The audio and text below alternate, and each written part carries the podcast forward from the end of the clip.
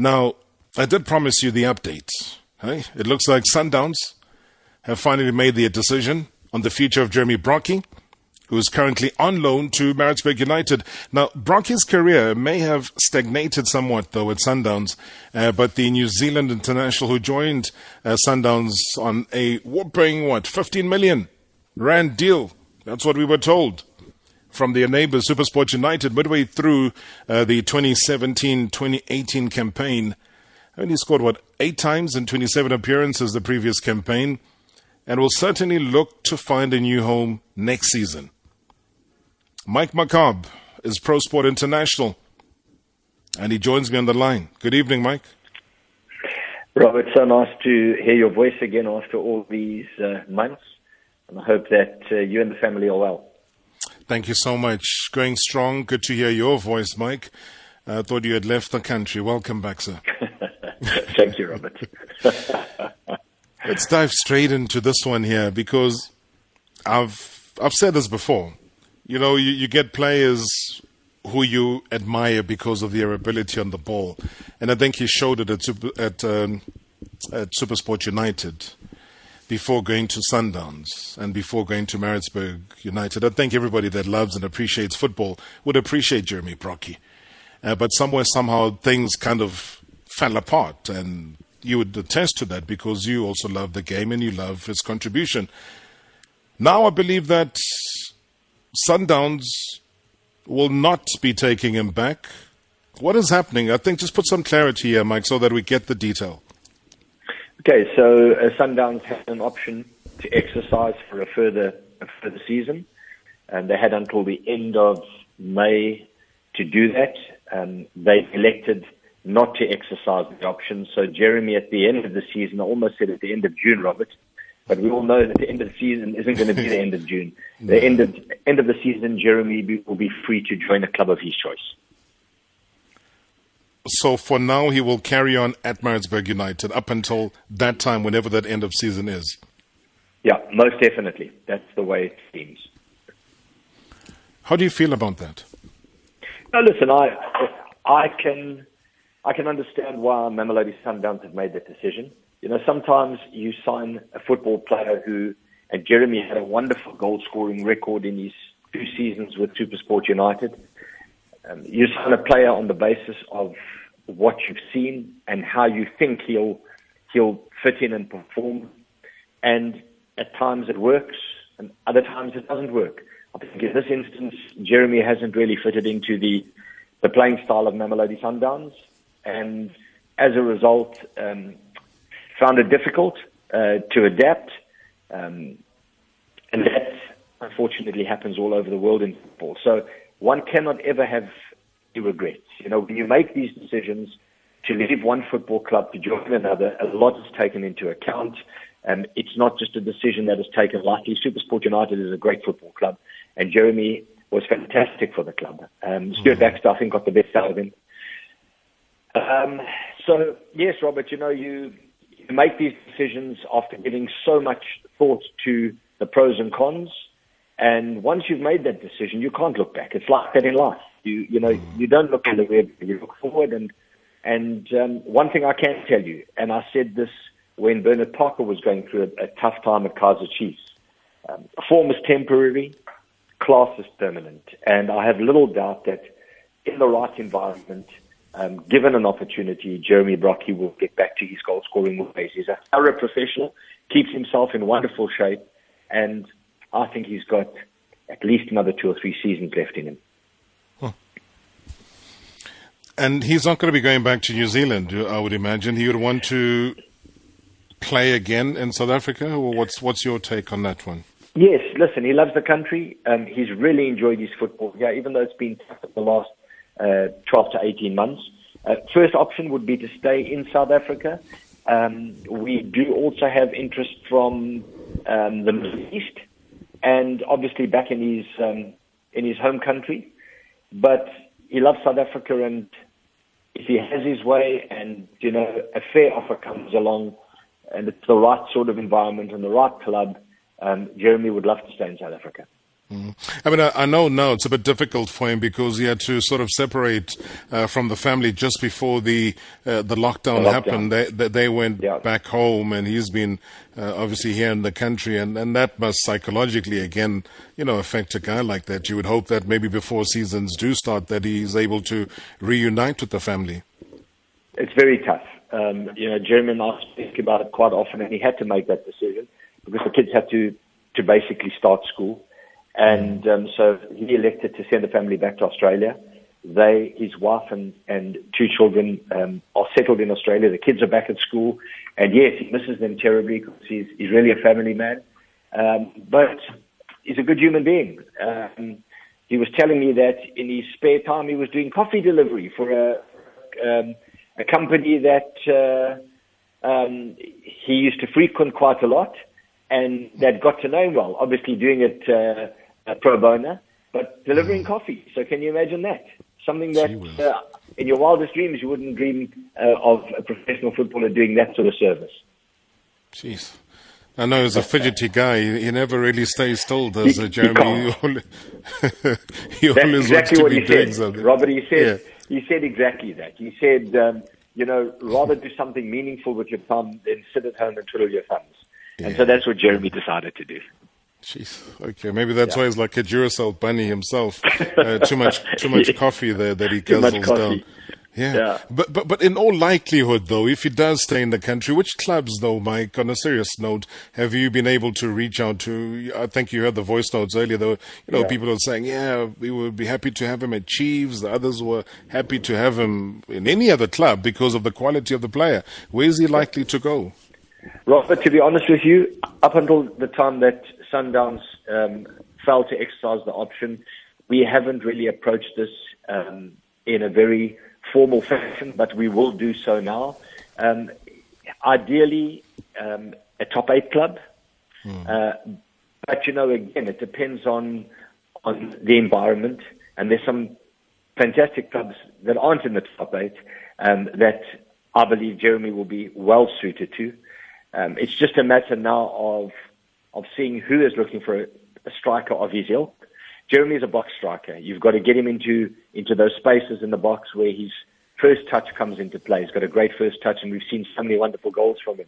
Um, so we've just got to make sure that we find the right environment for him, and and hopefully South African supporters will get to see him for the next couple of seasons if I'm not mistaken, he was supposed to have headed in the direction of Orlando Pirates after Supersport. Uh, not uh, no, that was never the case. Um, no, never ever the case. Um, there was mild interest in him, but you know, I I engaged the chairman in in all of our dealings, and I can honestly say that it was never more than just a lukewarm interest in the player. Lukewarm interest lukewarm. It was it was it, it was a an interest sort of that we might be interested, but it never yeah. never materialized beyond that, and that I can honestly say. Mm. Okay, at Maritzburg United, yes, there was a time when it seemed like things will come right for him. And again, the frustration yeah. of scoring that goal, scoring that goal, looking for that goal, the goal not coming through. Uh, but yes, there was a change of management. Uh, then it seemed like he was about to be back on a stride again, but equally more frustration from his side. Uh, and I guess that kind of, you know, knocks the stuffing out of you in the end. I, I don't think he's enjoyed his time in Maritzburg. I don't know. Maybe I'm wrong, but give me an opinion no, on that. No, no, he has. He has enjoyed his, his, his time at Maritzburg. He honestly has. And, you know, um, we look after another another striker at Maritzburg, Judas Moseamedi, who is his direct competitor. And Judas has struck a golden vein of form. And you know, when, when a football club like Maritzburg is doing so well and and your top man is scoring goals, it's always going to be very difficult, particularly if you have a player that's on loan and must not be viewed as a long-term prospect at the club. Mm. That's always the difficulty of loan of loan deals. That if a football club looks to bring in a player on loan, and in inverted commas don't have the intention of making that deal permanent, it, it's it's difficult for, for that football club to invest too much time and effort in a player that they know is going to be leaving the club at the end of the season. Um, in the case of Jeremy, he's enjoyed his football at Maritzburg and, and hopefully will continue to enjoy it because there's still eight odd games left of the season. And who knows? You know, football, I've said this before, it's a crazy old game because who knows? If Jeremy Brockie comes back, gets a chance and starts banging in the goals, we might see a completely different uh, um, set of circumstances surrounding his next move. All right. Let me park that one for now because I'm quite interested as well to hear some of the voice notes we'll get to uh, in a second. Let me chat quickly about Knowledge Musona. Um, yes. There was news that he could be returning back to SA, back to the Absa Premiership. How true is that? You know, Robert, there's been news for the last three transfer windows. I'm sure you're aware of that. It's been yeah. public knowledge that there, there will always be rumours in the in the football rumour mill about Musona because he is a player that that did extremely well here in South Africa. Um, Knowledge's first option is to stay in Europe. As you know, he went on loan to AS Eupen, um, a team that struggled in the Belgian First Division, played seven games for them, the last seven games of the season, scored two goals and a number of assists. They want to make his move permanent. Um, mm-hmm. They're now owned by the Qatari outfit, the Aspire Academy. So there is strong finance behind um, behind the football club and they're looking to bring in a number of players to make Eupen a very competitive uh, side in next year's top tier league in Belgium. Knowledge is one of those players that they want to bring um, into the into the squad on a permanent basis. But again, you know, there, there are a number of challenges that are um, ahead of us. Firstly, he has a two-year deal with Anderlecht, mm-hmm. um, and it's a lucrative deal. And very few clubs in in Belgium can afford to pay Musona what he's earning at Anderlecht. Um, Eupen, I, I'm not sure whether they have the financial wherewithal to, to do that. So it's going to have to be quite a um, an intelligent deal that is done so that Anderlecht feel that they get a fair deal, Eupen feel that they get a fair deal, and Knowledge Musona um, mm-hmm. doesn't uh, doesn't have to reduce his income uh, too drastically. That's what we're busy working on at the moment. The ball is firmly in the court of Anderlecht and Eupen at this point. Once the two clubs come to some form of agreement, we can then step in and see what we can do with knowledge's personal terms and conditions. But honestly, Rob, first prize is for him to stay in Europe. Yeah.